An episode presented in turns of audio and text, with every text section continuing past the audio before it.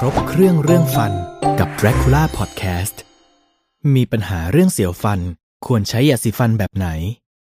ถ้าต้นเหตุของอาการเสียวฟันไม่ได้มาจากความผิดปกติใดๆเลย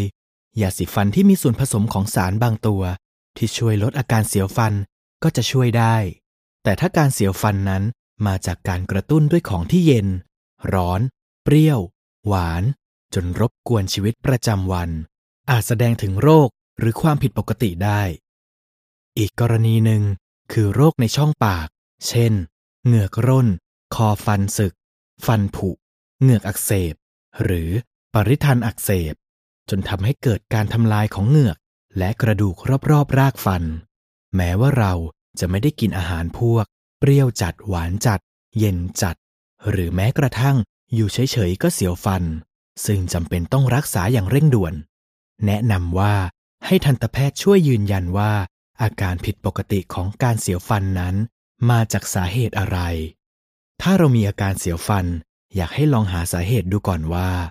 สาเหตุของอาการเสียวฟันเหล่านั้น เกิดจากอะไรกันแน่ เพื่อจะได้แก้ไขที่ต้นเหตุ หากเราละเลยมีโรคในช่องปาก แต่ไม่รีบรักษา พยายามแก้โดยการใช้ยาสีฟันลดอาการเสียวฟัน ก็อาจส่งผลให้โรคที่เราเป็น ทวีความรุนแรงมากขึ้น จนอาจไม่สามารถรักษาฟันของเราไว้ได้ ซึ่งเป็นเรื่องที่น่าเสียดาย และพบกับเคล็ดไม่ลับการดูแลฟันเพิ่มเติมได้ที่ dracula.com